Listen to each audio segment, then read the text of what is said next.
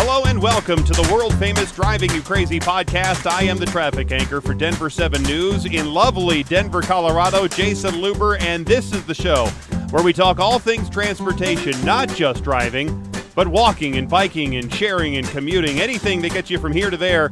Today, our normal co host, Joseph Peters, he's off in Vermont or somewhere up in the New England area doing New Englandy kind of stuff, I guess. Uh, but I, I understand he's also picking up a car from a relative of some sort and then is supposed to drive it all the way back here to Colorado. So that should be a pretty interesting adventure and story by a guy who just recently earned his driver's license again after many years of not driving. So you have a guy who hasn't driven in a long time, driving for a long time, almost across the country.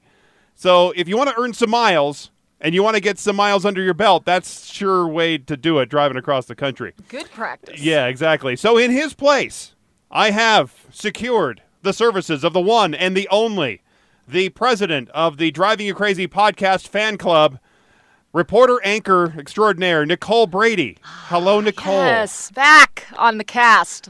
I- Happy to be here. I'm glad to have you here on the pod, as we like to say in the biz, right? Yeah, one of those. Yeah.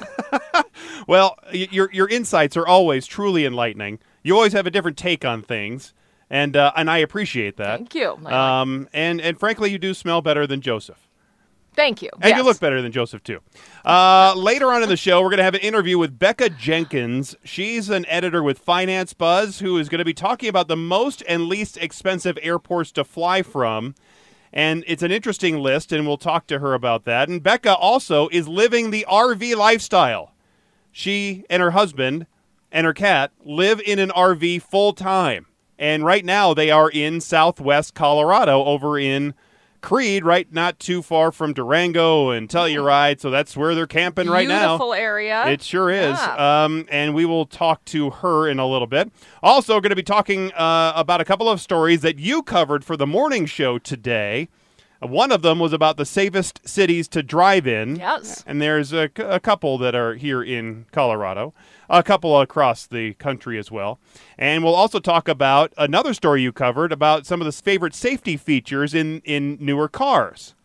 We'll talk all about that as well, right? Becoming more and more common. Yeah. Yes. Mm-hmm. But first, I, I try to keep encouraging our listeners to give us a call here on the Driving You Crazy podcast. I have set up a voicemail system. Still, bupkis on the voicemails. Zero.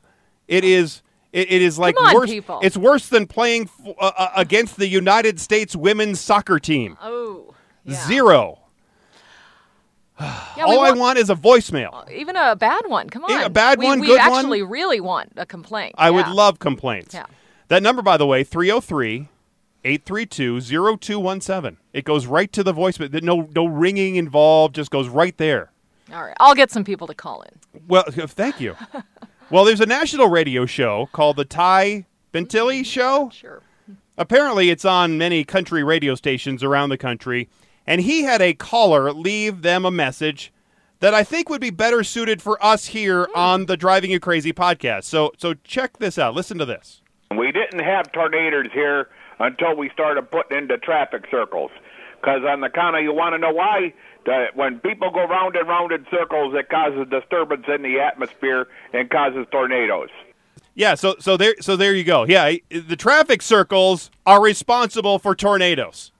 Okay. Now, uh, how many people go round and round in those? You're supposed to get out of the circle. Yeah, circle. that's the thing. Well, I think what he's talking about is the accumulation of all the people in the traffic circle uh, that doing it all the time. Not just one or two drivers, Hmm. but many drivers going through the traffic circles, which is causing a spinning of the atmosphere, and then boom, tornadoes. Tornadoes. Okay.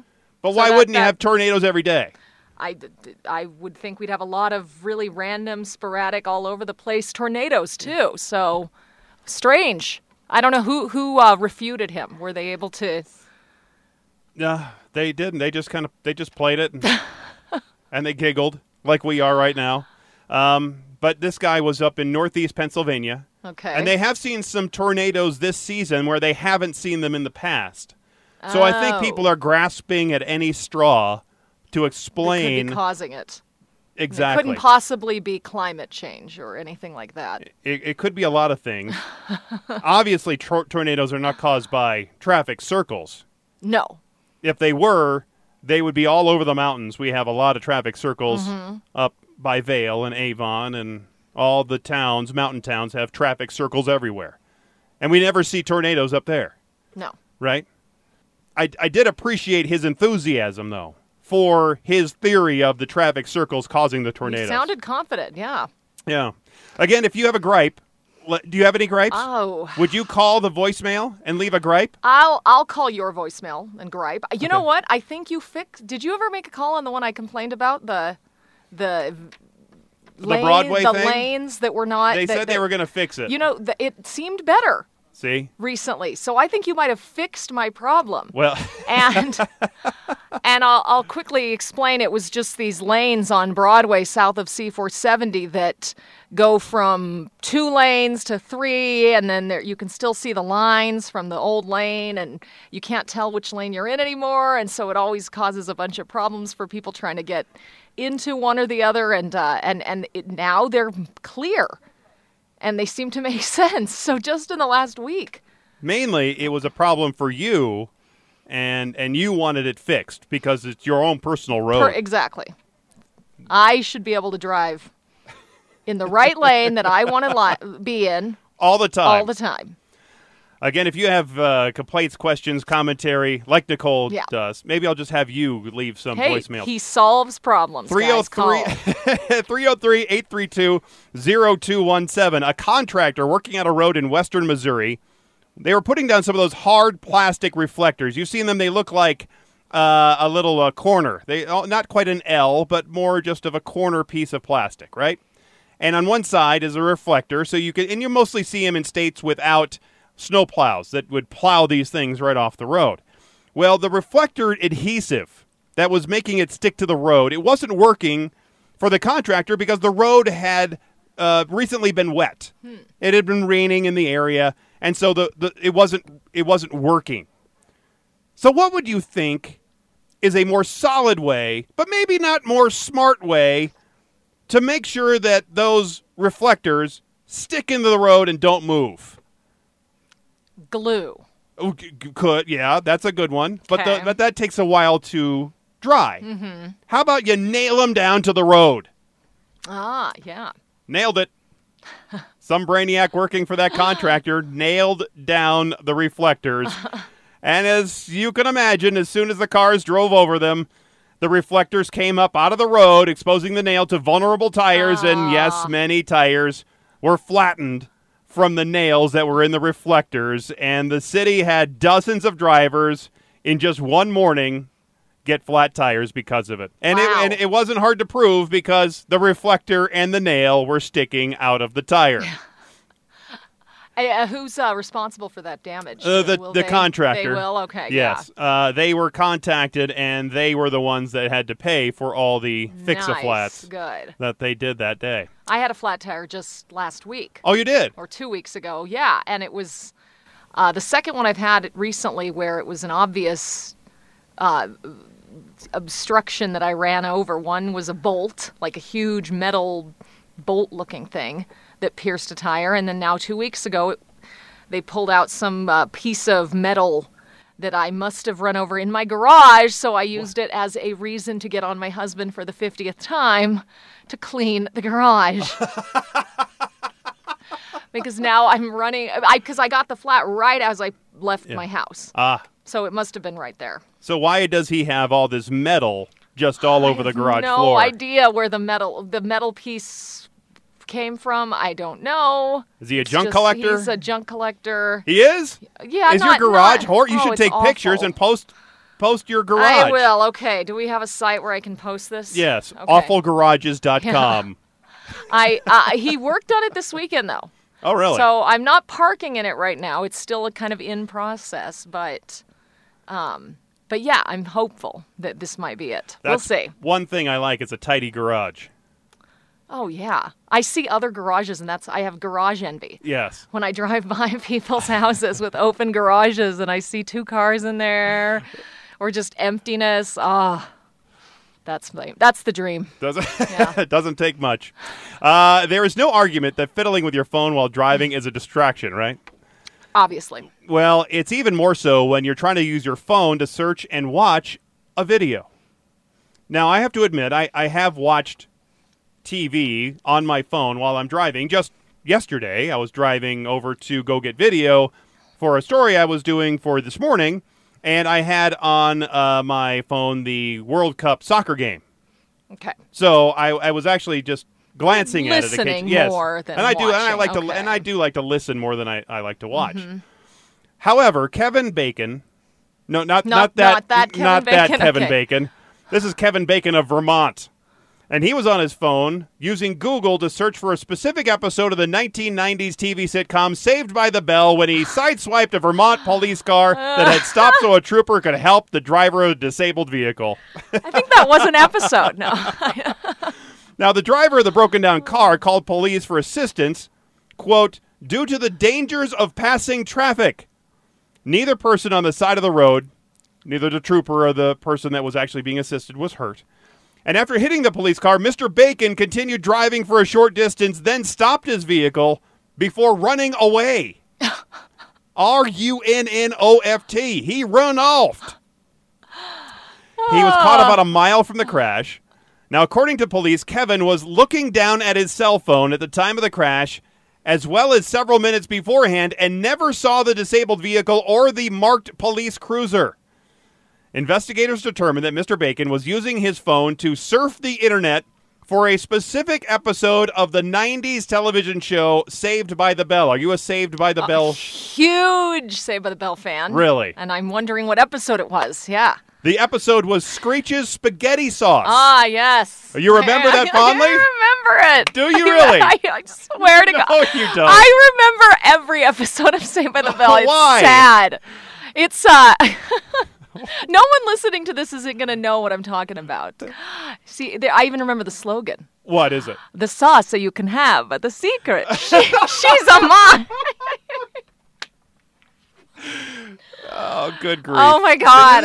I watched that show every day of high school, middle school, probably every Saturday morning. yeah.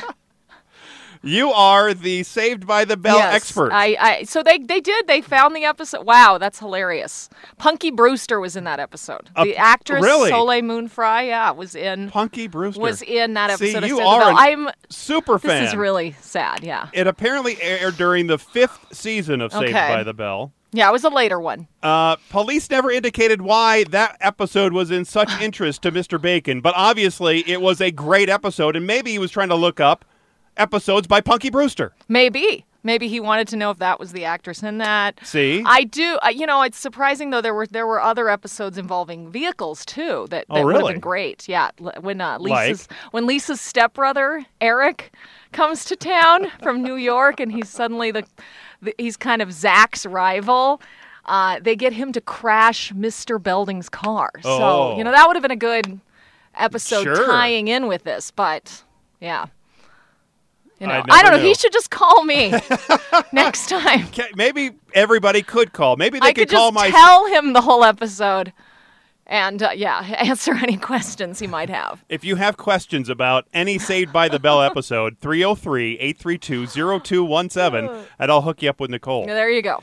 Uh, according to an IMDb description of that episode, this is what they describe it as, even though you've pretty much told us what it is. They said the gang produces a television show for communications class with the sauce Screech makes during the cookery segment, proving it a hit. They decided to market it, and Screech gains a girlfriend, but he refuses to believe uh, it, and she is just using him. Yeah, that's that's Punky Brewster. She's u- plays the girlfriend. She's using him. See, there you go. More context. Mm-hmm. All righty then. Who knew? Yeah, you learn something new when you have me on Well, the podcast. there were a couple other interesting transportation stories that you were covering today. Uh. Yeah. One of them was about the cities with the best drivers. So, Yeah. where are they around the country? Well, the the top cities, the top city. This is Allstate's annual best. eh, It's Allstate America's Best Drivers Survey, and they've done this for 15 years. And the top cities, uh, there's movement every year, but Fort Collins, Colorado, has been the top city in the past. They they're seventh on the list this year, but Fort Collins has done really well in in recent years, even. And uh, Colorado Springs was in the top 15 this year, number 13. Brownsville, Texas, was number one For a And- safe city. For a safe driving city, and the way they rank these is the likelihood of having a collision. So they look at the difference between um, how often people are in crashes in those cities compared to the national average. National average is about once a decade someone's in a crash. In Brownsville, for example, I think it's maybe once every 14 years. Fort Collins, it was maybe once every 12 point something years. So a little bit less often than the national average. I The- wonder if it's population age. it, it I looked at the populations of some of the cities. There there are more big cities, LA, San Francisco, Oakland, Baltimore, Maryland. Those were some of the worst cities. So obviously the bigger cities seem to have more accidents. But I would think Brownsville would be maybe a retirement, more And retirement age with older as well, it could be, yeah. Then, and then, you know, there. sizable city enough. I think it was 180,000 people. Fort Collins is about 160, 70,000 people, and Colorado Springs is obviously a pretty big city, 400 some thousand people. So, so these are uh, somewhat large cities still, um, or medium sized, but um, but yeah, maybe. I, I don't know. I'm trying to think of some of the others on the list. The age is interesting. I think I think there was one in Arizona. Scottsdale was on the Oh, top sure. 15, and that might have an older population too. So that's interesting. I'd have to I'd have to look again. See? Yeah. Um, so those were some of the safer ones in Colorado.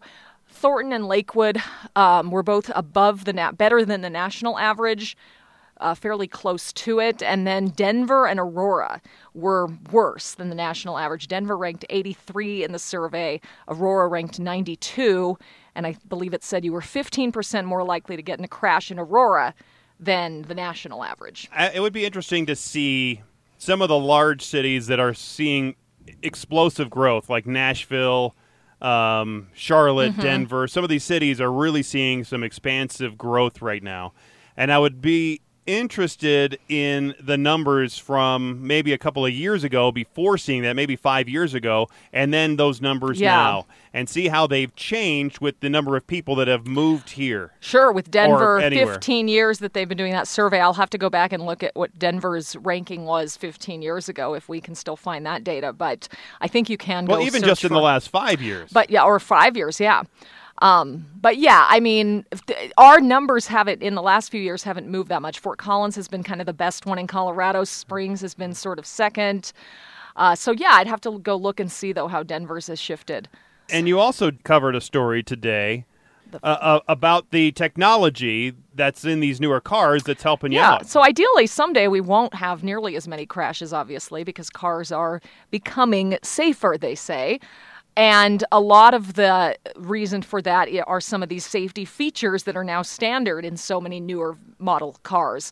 And Consumer Reports came out with a survey uh, of about 70,000 vehicle owners to see which features have actually helped prevent a crash in their lives. So so users of consumer reports were surveyed and they said, "Well, I I have this feature and it it prevented a crash." So, so I like this feature. They found that about 60% of people surveyed said that they like the blind spot warning system. So that was the highest rated one, actually. Um, that one will tell you, I guess, if some if another vehicle's in your blind spot before you merge over. You can see that in the uh, side mirrors. Yes. There's a light on the side mirrors because when I'm driving, I don't have that on my car, but I can see it on the other cars as Mm-hmm. Oh, I'm coming up to them. I can see that that light will pop Has on gone off for yeah, them. for them, and they then notice that I would be there. That's good. Yeah, Yeah. I guess that's good if you for for So it's good for the people as even who yeah. don't have it, like me. At least those folks know that know I'm that here. you're coming. Yeah. No, great point. That even if you don't have the features, the other vehicles having them might help. I've heard over the years that we've talked about these features. I've heard people talk about how oh, none of us look in our mirrors anymore, and these kids are just relying on the the features and don't bother looking backwards just to see if there's an id- something behind them. They just rely on the camera or the sensor. And uh, and yeah, I mean, I think you still have to practice safe driving and, and use all available tools, including looking and glancing in mirrors. But it's such a great extra precaution to have to have that backing sensor that tells you if there's something behind you. Uh, I've used that a lot. So the backing sensor was a big one on there. The rear, um, But, the- those usually come with a camera too, right? yeah, and a camera. They usually have that camera that you can look at and, Yeah. on your dashboard. There, there's the front front uh, a collision avoidance sensor, uh, front collision warning. There's uh, and then the automatic braking that comes with some of these. So not only do some have the sensor that will tell you and beep if you're about to hit something, some actually will brake the vehicle. I mean, will stop the vehicle. B R A K E. Thank you for that clarification. some some of them will hit the brakes for you and i've heard i've talked to people who've had those who have said yeah they you know they've almost hit their gar- garbage can out in, in the driveway a couple times but the car has stopped them from hitting that so it's and that one they the the insurance institute for highway safety has said really does prevent a lot of crashes having the automatic braking Well, and it would probably, in your uh, example there, save lives of especially little kids because we've heard those Yeah, tragic horrible. stories about people backing up in their driveway or going forward in their driveway and, and hitting a kid. Oh yeah, yeah. In the driveways or parking lots, any of those places where people walk right by your your car before it backs out, those could be a lifesaver. So uh, yeah, I think. I mean, I think the only problem is, you know, my sensor. I I'll be driving and all of a sudden my car will tell me brake, and there's nothing in front of me. So I don't think they're always reliable. I'd rather have it go off when it's not a problem than not go off when it is. But I'm not sure. Um, about some of the kinks that might still need to be worked out with some of these. And maybe it's a dirty camera, maybe it's picking up sensing something you know that I'm not that that's not really a, a huge danger, but it's something that was in the way of the vehicle. Dust or Du- I don't I mean yeah. rocks getting But it picked up. usually but it has prevented I've I've had a, several times where it's gone off when I'm in sort of stop and go traffic and the front sensor goes off when I've maybe looked away for a second and not realized that traffic has stopped again. Um, and I've certainly the backing one has been a huge, you know, sa- has saved me probably from backing into mostly things and not people. But How, how does it work in the rain? I would think the snow would yeah, I mean, I've pretty much shut it down.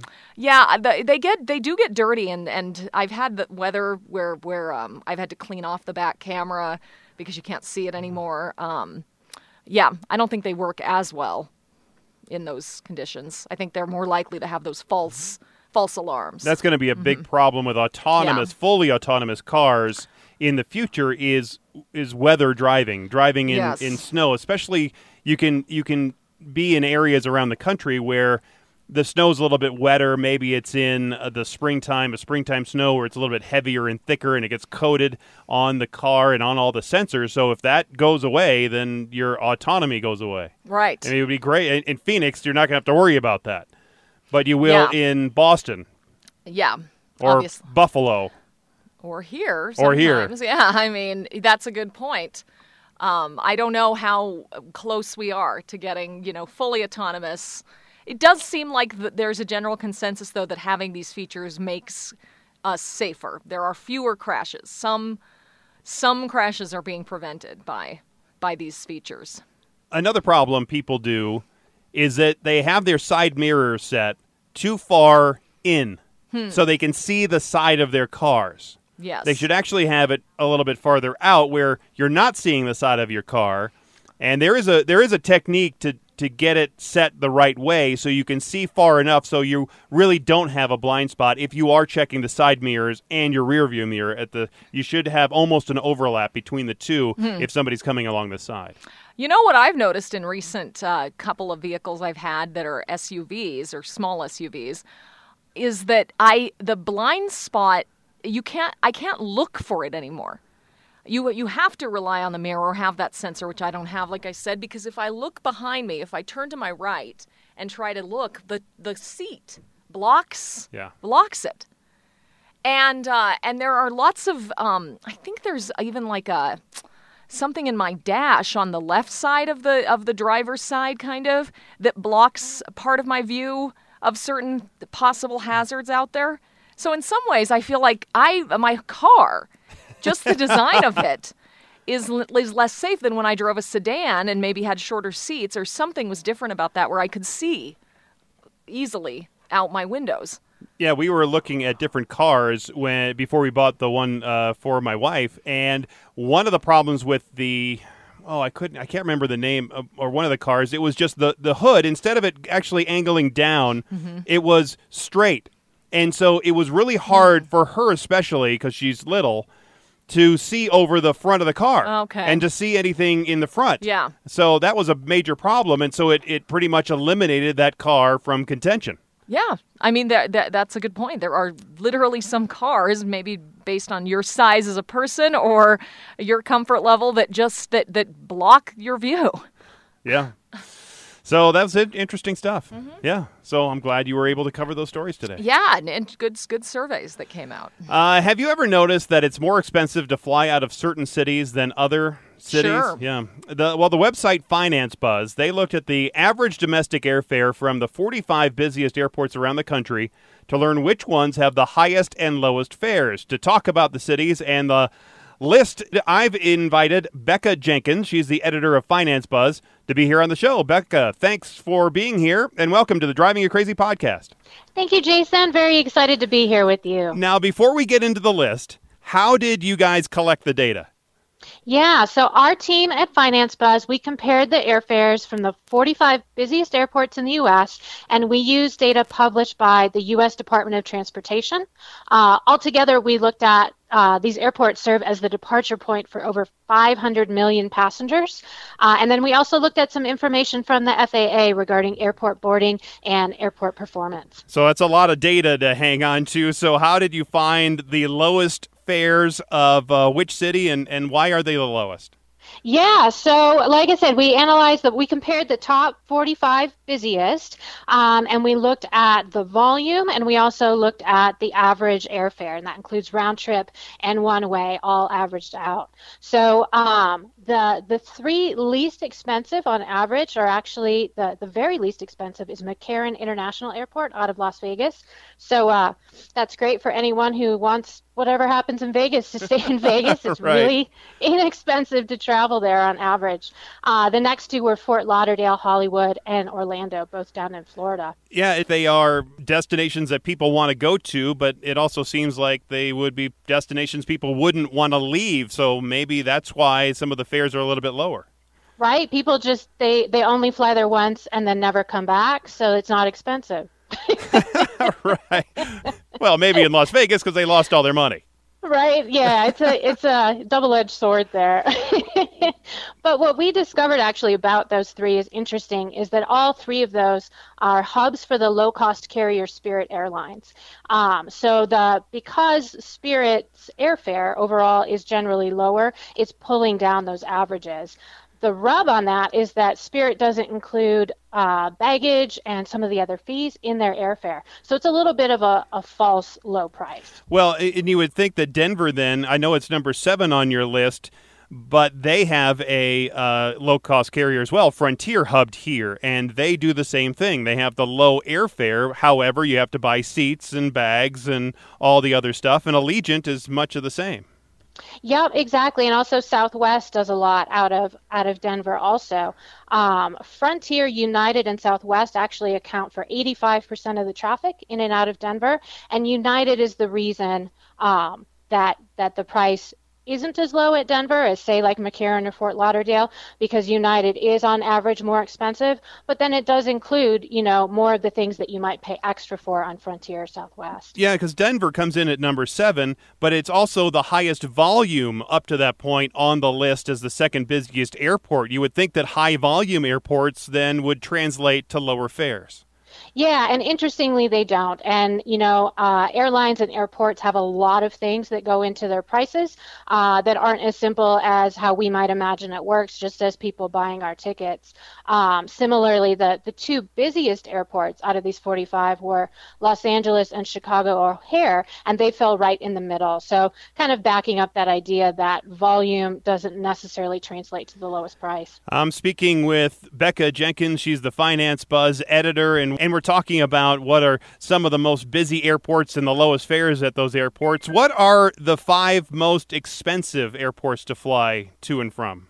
Yeah, that's a great question. So the single most expensive is Washington Dulles International. That's followed by Charlotte Douglas International in North Carolina. The next one is Bush Intercontinental in Texas. Then Newark Liberty International in New Jersey. And then finally, the, the fifth most expensive is JFK International in New York at the bottom of the list, I guess, are the ones there in New York. That that's not good for the folks that want to go or to or from uh, New York City. Yeah, on the plus side, so we actually, in addition to analyzing these 45, uh, we looked at certain metropolitan areas to see what the variance was between the different airports. And, and we looked at a 70 mile radius. That seemed to us, you know, to be a reasonable amount you might travel for a, for a good ticket price. And in New York, between the four airports in that radius, so that's JFK, LaGuardia, Stewart International, and Newark, there's actually almost a 42% variance in price from the highest to the lowest. So if you're willing to drive, you, you do have options. Yeah, well, I've always said that if your flight is going to be within an eight hour drive, it's probably worth it just to drive rather than deal with the getting to the airport, going through the security check, waiting at the gate because you have to get there an hour and a half or sometimes two hours early, and then all the time it takes to fly. Sometimes I think it's easier just to drive, even though it's not as fun, uh, than uh, going to the airport and going through all that stuff. Totally, totally true. The other thing that, that may be good about maybe driving partway, like driving out to one of these regional airports, is that they may have uh, you know shorter lines both for baggage and security it may be easier to park than at some of the big airports. So you may save time by driving that little bit. Yeah there are advantages like for me flying out of colorado springs. I live on the south side of denver and it's about a 10 minute farther drive for me to get to the Springs Airport than it is to get to Denver International Airport. And I save money in parking because it's so much less expensive. I don't have to ride the shuttle when I do park. I, I don't wait in the half hour security line. It's just a walk up, and there's like maybe three or four people there. At the gate, there's just a few people there. It's one concourse, and it's so much easier also when you get off the plane. Boom, you're back in your car within 15 minutes. Yeah, I used to live in Los Angeles. I'm in Colorado now also, but I used to live in Los Angeles and I used to drive all the way out to Burbank for the same reason. Um, in Los Angeles, the the highest to lowest price is actually a 73% difference, which is massive. So when you couple that savings with the shorter lines, sometimes it really can be worth it to take that drive. And I was looking at the airfares from, let's say, Dallas Fort Worth. They're at number 40 is uh, on the list, but uh, Dallas's Love Field is eighth on the list, and they have an average fare difference of about eighty dollars. So mm-hmm. it, it, must be that same case where you have the smaller airport versus the bigger air, air airport uh, that's uh, working against you. Yeah, there's a there's a few different factors that go into that. One is just the carriers that are there. If it's a more regional airport, they may have more of the ultra low cost carriers like JetBlue, Frontier, Allegiant that's pulling down that average price versus the more traditional carriers. It may also be that the airport itself is more expensive for those airlines to be at and then that price is getting passed on if it's a highly competitive airport for those airlines to get into. Are there any tricks to finding some of the lowest fares? Yeah, there's a lot of tricks. Uh, so one of the things to be uh, mindful of is if you are looking at those, just the airfare price alone, and looking at things like Spirit or Southwest or Allegiant, is to remember that all the fees are not included. So it's a little bit of a false low price. You can get around that by when you're booking your ticket at home on your computer, pay for your check-in for your bag then pay for your carry-on if they charge a carry-on fee like some of them do the longer you wait the further you wait in the process to pay for those things, if you pay at the desk, if you pay at the gate, you're going to pay more and more along the way. So if you pay for those fees earlier on, you can still keep that ticket price pretty low. And you know what? This is a anecdotal story that over the weekend I, have been looking for airfares from Denver to Orlando. My family were taking a family cruise for my mother-in-law's 70th birthday in oh, October. Oh, nice. And yeah. so I've been I've been doing a lot of research, and I've, I have the Hopper app, and I've been I've been looking for a lot of different fares. Well, I came across one that I think was going to work out for me. That goes from Colorado Springs, again a smaller, I, I hope cheaper airport, and, and and they had a flight that went from Colorado Springs to Atlanta, and then connected from Atlanta to Orlando. Now, their fare price, I, I, can't remember the exact price, but I do know that it was about $40 higher than me booking the one way from Colorado Springs to Atlanta and then separately booking another one way from Atlanta to Orlando. Exact same flights, exact same times, exact same layover. It was actually less expensive to book two segments rather than the one segment. Nice, nice. Yeah, and that goes back to how the different airlines are set up. Some of them, like some of the ultra low cost carriers, will go directly from regional airport to regional airport. The bigger, more traditional airlines do the hub and spoke method, where you get routed in and out of cities like Atlanta or Denver, for example. Um, and there's so much that goes into their pricing that it definitely pays to do that research and do that analysis. And Hopper is a great app for that. I use Hopper. Uh, you can also set price alerts in Google Flights, and you can use websites like Dollar Flight Club uh, and set alerts. Uh, say what city you want to go to, say what your price threshold is, and if you're a little flexible or you're planning out well in advance, you can find some good deals if I didn't have the family and about I don't know four cases of luggage that were taken right. with us, uh, I would have done Skiplagged because I found a really good flight that went from uh, Denver to Orlando and then was continuing on to Miami, uh, and it was actually a lot cheaper than the direct going to uh, Orlando. Oh, that's fantastic. you know, an- another great thing you can do as far as, you know, trying to use the ultra low cost carriers and then dealing with all the extra fees is that you can try to get like a co branded travel credit card, like, say, like a United Visa card, because um, often those will come with a free checked bag. So you can game it a little bit by using some of those co branded cards. I'm speaking with Becca Jenkins. She's an editor at Finance Buzz, and we're talking about airfares and their list of some of the most most expensive and least expensive airports to fly in and out of. Are you expecting when the MAX 737 debacle is finally settled, when some of those planes come back in service, do you think it's going to affect some of the prices for maybe late summer, early fall, maybe even holiday travel?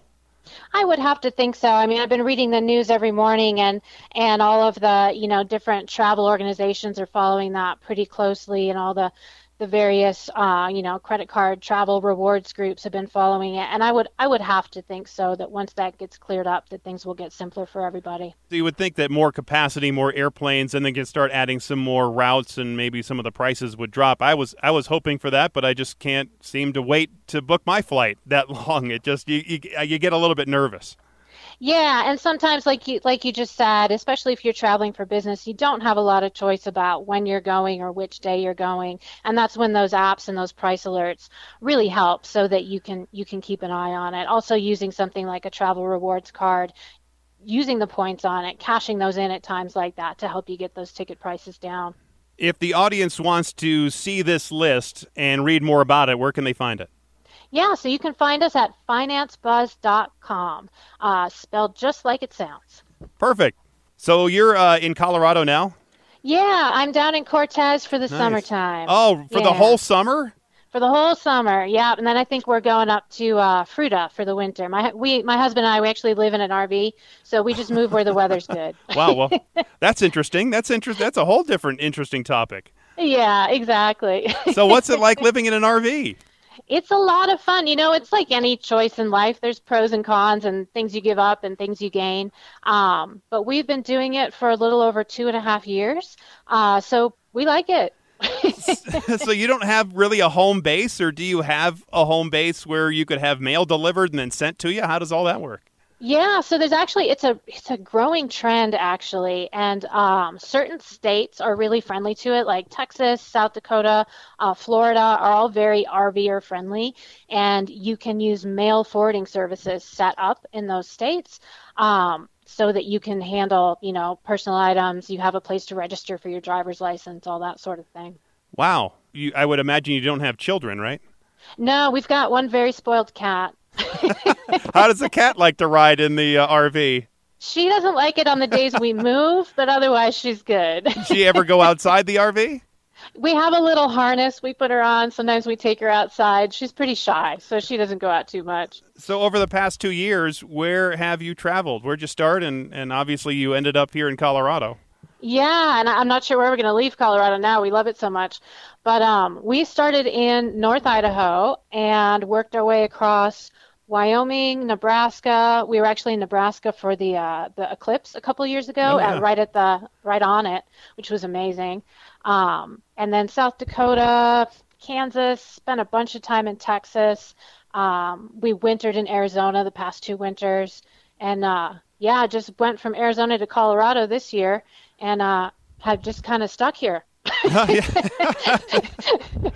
so how, how do you keep I, I guess this is one way uh, doing this job with finance buzz is one way to Yeah. keep earning some money right for you and your husband Yeah, we actually both uh, feel very lucky. We both work remotely. My my husband works in customer service for a different website, so we literally can go anywhere that our cell phones work, and we just hotspot off our cell phones. that's remarkable it really Yeah. is it's a whole different lifestyle i guess Yeah, it's uh like I said, we feel very lucky, and uh, I can't really imagine doing anything else at this point. so this could go on indefinitely then huh yeah, that's the. But my parents are also full time RVers, so it might just be in my blood. So wow yeah, well that's Yeah. fantastic that is Yeah. really that's really fun that's a fun story yeah, yeah. interesting lifestyle. I was talking to uh, some guys that do that all the time. They rent camper vans. It's called native camper vans. And they rent these vans that they've uh, retrofitted and outfitted uh, for people to live in uh, for a week or a couple of days or several weeks, which is pretty interesting. And I was talking to him about that uh, lifestyle, and he says, yeah, there's some people that really love it, and there's some people that are trying to get used to it but can't quite get on board. There, there's definitely a learning curve. I mean, not only do you have to get rid of like almost everything you own, but then it's just, you know, if you are in RV parks, you have really close neighbors, but then if you're out boondocking in the woods, you don't have certain amenities. So, you know, it's not for everybody and there's definitely a learning curve, but uh but it can be a lot of fun. And you would have to be on a pretty serious budget too, I would imagine. Yeah, I mean that's part of the reason we did it is, was a debt reduction minimalism thing is is how it started, and also we just love to travel and we kept moving all the time, so we were like, well, let's stop, let's just sell our stuff so we don't have to pack. Um, but uh, but yeah, you definitely have to keep track of the finances, and if you move too much, it can actually get really expensive. Yeah, I would imagine so. Uh, maybe you're going to drift, uh, maybe the southeast. You haven't gone to the southeast or the Midwest yet. No, I'm from Michigan, and uh, I got my fill of humidity and mosquitoes already. Perfect. there you go. yeah. All right, Becca, it was a pleasure talking to you. Thank you so much. Yes, thank you. It was great to talk to you, and I hope you enjoy your day. Again, that was Becca Jenkins, the editor with Finance Buzz, living the RV life. Could you live an Oh. RV life? I don't think I could not right now, at least. But as I've spoken about my garage problem Yes. before, I would love to get to the point where I had so little stuff that I could, if I wanted to live in an RV. I've covered the Tiny Home Festival, which just happened here again in, in Adams County, where they, they bring all these fancy tiny homes up, and I look at those and think, well, I mean, that's basically like living in an RV. Um, and uh, and yeah, I mean, you know, you've got a lot of nice, comfy features in those. It's just you can go visit a lot of places and see the country, but yeah, you got to let go of a lot of stuff. Exactly, and and it's interesting because I, I always told my wife I, I wanted to for retirement is to live in different cities around the country because that's the way you really get to know a place. You can't know a place being there for a week.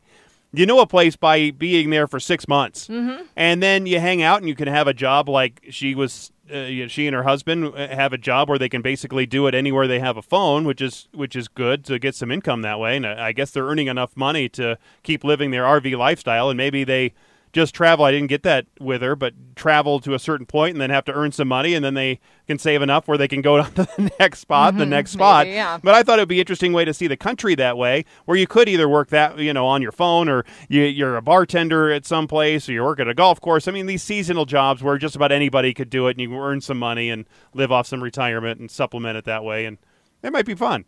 Yeah, I don't know that I'd want to be working at bars on the side there to try to support that lifestyle. I, I'd rather do it if I was retired and had nothing but uh, you know time to just enjoy enjoy the surroundings the rest of the day.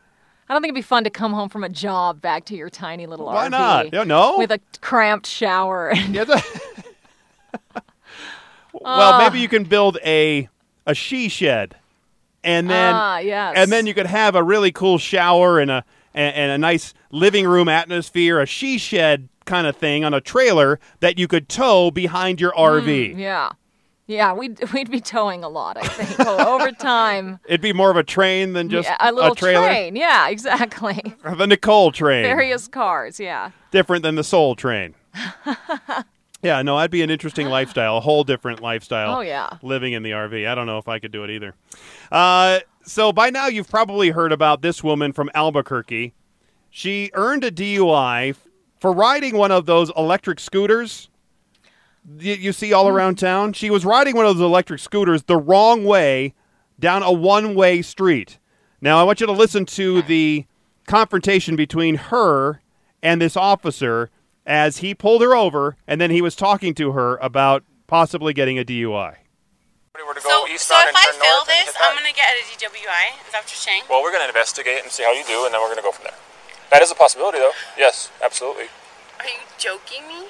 No, Look at me in the I'm not. eyes and tell me. Do you think I would have stopped you and done all this if I was joking? This is I, real Because right I was now. on a scooter and I went the wrong way. Yeah, you were on a vehicle under state statute going the wrong direction on a one-way. You're going southbound in the northbound lanes of Second Street. So yes, I'm stopping you for that reason. I smell alcohol. We're going to do some field sobriety tests. Do you not want to do this test? I just find you so ridiculous right now. Like, why are you doing this to me? Because I already told you, Lily, you're driving a vehicle under state statute that's considered a motor vehicle because it's propelled by gas or electric. And you're not used to this. You're not. You don't live in a big city. We're from Albuquerque. It doesn't matter what city I live Dude, in. I had I'm two applying beers. the Mexico I State had two law. beers. And you're gonna tell So me do you that I want have to do to these take. tests or not? It's up to you. I'm not going to force you to, and I'm So not going to argue. What's the other option? Go to jail? Well, if you don't want to do them, then I'm being forced to place you under arrest. Absolutely, yes. So it's up to you whether you want to do these tests or not. I just These tests are to show impairment, and I can't um, establish just that if you don't want to do this the so tests. ridiculous, dude. Well, this is real. Um, you're on a. Okay, so then let's go back to the eye test. Okay. What she should have done is refuse the test anyway and just gone to get the DUI and go into court because it's really there. He was going to arrest her anyway, Yeah. Regardless I, I of you. the I think a lawyer would tell you to always. Always. Always just now no, you you are going to automatically refuse or uh, lose your license, and there's some other uh, there's some other deterrents to make you want to take the test, but you shouldn't take the test. You know, I should have a lawyer on. Actually, I'm going to find a lawyer, and I'm going to have him on and ask him these questions. Yeah, good idea. because I think that would be an interesting discussion. That as well as a bunch of other traffic oh yeah, issues. definitely. Lots of lots of stuff. A good uh, personal injury lawyer could probably fill you in on. But that was 27 year old Lily Romero, defense. and she earned the distinction now of being the first resident of Albuquerque arrested for DWI on an electric scooter just days after those vehicles were actually allowed legally on the town's roadways. It didn't take but a couple of days. Uh, I miss Albuquerque. Now, all e-scooter riders must also obey traffic laws, and Lily obviously was shocked to discover these rules after she was pulled over. I'm a little surprised that Lily, in that in that uh, interaction with the police officer, that she said that she was riding the scooter because she didn't want to drive drunk. Yeah, well, there's somewhat of an admission there. Um, that I mean, it does make sense. You would walk home, I guess. Uh, Well, she could have taken know, the Uber, the Lyft, the cab, Yeah, friend, whatever. take an Uber. I mean, it's probably safer for other people if you don't drive drunk and, and choose to dr- drunk scoot Scooter? instead. But it's not safe for yourself, but she thought that scootering wasn't driving. right? And that's that's why she thought it was it- okay. yeah. She thought that it's not a car, Mm-hmm. so therefore I'm not driving, i.e., in a car, driving car, drunk. I am on a different vehicle, drunk. But I've heard of other people on, Bikes and on, on yeah, Yeah. bicycles, on horses, on lawnmowers, yeah, all getting DUIs because they're on a vehicle. yeah. And and, moving and then they're vehicle. drunk. And Yeah. you can't do that.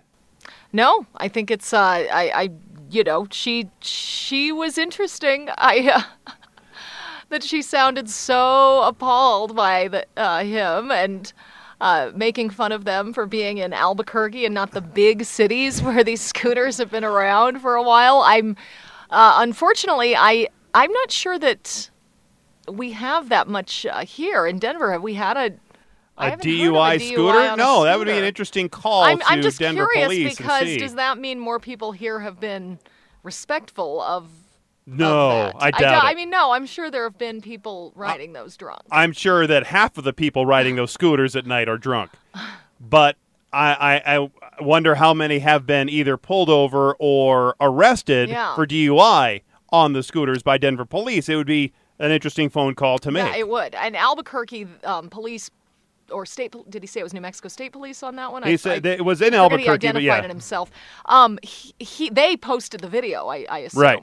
So they wanted people to know, hey, we'll arrest you, which surprises me that no agency here has said has come out with any of the. Oh, Denver the police doesn't post anything like Yeah, that. that They don't post had. any fun videos or educational. I mean, come on. Well, maybe I- Seriously. I, guess not. Albuquerque, though, we used to get some good body camera videos. Yeah, that was the last about- city that you worked that was in. where I worked for a long time, and uh, yeah, I, I, th- I think one of the first times I ever saw a body cam video was was a, a drunk woman yelling at the cop. so. So this kind of brought back those memories, but yeah, I you know I, I don't know. It's never smart to to talk to an officer that way. Um, it's interesting how incredulous she was, though. Well, he and, was- and Lily, when she did finally go to jail, they made her take a breathalyzer test. Okay. And she was twice the legal limit. Oh. So I think she had more than just two, Two beers. beers, And you could hear the officer say, Come on. I mean, when she said, I just had two beers, no, you didn't. You had way more than two beers Yeah. because you, you, you probably reeked of, of booze. Yeah.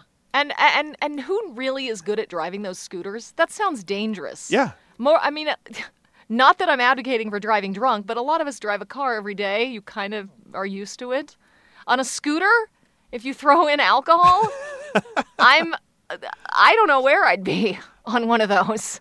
I think I think somebody on the night side, uh, especially working on the weekend, maybe a Friday or Saturday night reporter, that would be a great yeah, story I for think, them I think we need to do that. to find some drunk scooters ing going yeah, on. I mean, it's amazing that to me, in a way, that there haven't been more problems with those. I know that we have a lot of accidents involving them. There have been a lot of injuries reported, but in some ways, it's kind of amazing you're not just seeing them all the time.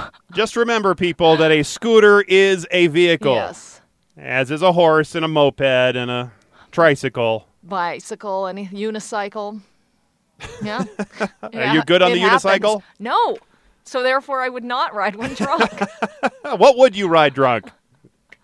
Oh no, no, nothing, nothing. I, I mean, you know, maybe my uh, my exercise bike at home or something. You know, Okay. something stationary. Stationary, right? Yeah. But you're not really going to go anywhere very quickly on No. that, Nicole, at all. Again, uh, anything driving you crazy that's uh, out there except um, people scootering drunk? No, I, you know, I'm pretty pretty happy these days. Summer's here.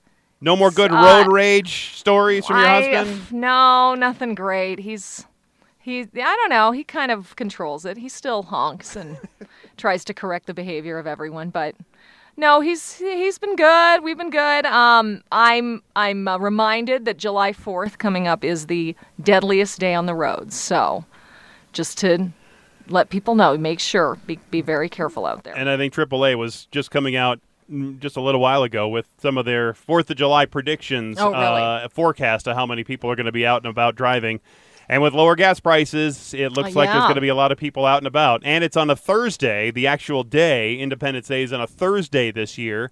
And so a lot of folks will have Thursday off, obviously, as a holiday, and then they take Friday off as the um, you know unofficial holiday. So it's going to be a four day weekend for a lot of folks out there Yeah. and about there. And you know what's so funny is that you you you have the adults that are telling the kids, the young kids, no, no, no, you guys can't light off the fireworks. This is leave it up to the professional older people who have been drinking all day to light off those fireworks. No, we can't have the children do it. Who, who are actually of clear mind. We have to do it because we have been saucing ourselves for the last 12 hours. yeah, another thing not to do while drunk. Yeah. All right? All right. Well, My- anyway. Last year, my daughter, uh, you know, we did the sparklers, and we were telling them, okay, be careful, this is fire on the end. As soon as hers burned out, she touches the end. Of course she does. So that was the end of that. She's not going to do I'm that not, again. I'm not buying anything anymore. Well, that's the last time she's doing that. That's it. We might go to the big show in Highlands Ranch where I live this year. Yeah, That'll be a good one. that I haven't gone yet, so Well, thanks again, Nicole, for being here. You're always a delight to uh, have on the old program. oh, it's always a delight to be here. we appreciate it very much. Thanks again for listening. And until next time, I'm Jason Looper, the traffic guy. Be safe, and as always, happy motoring.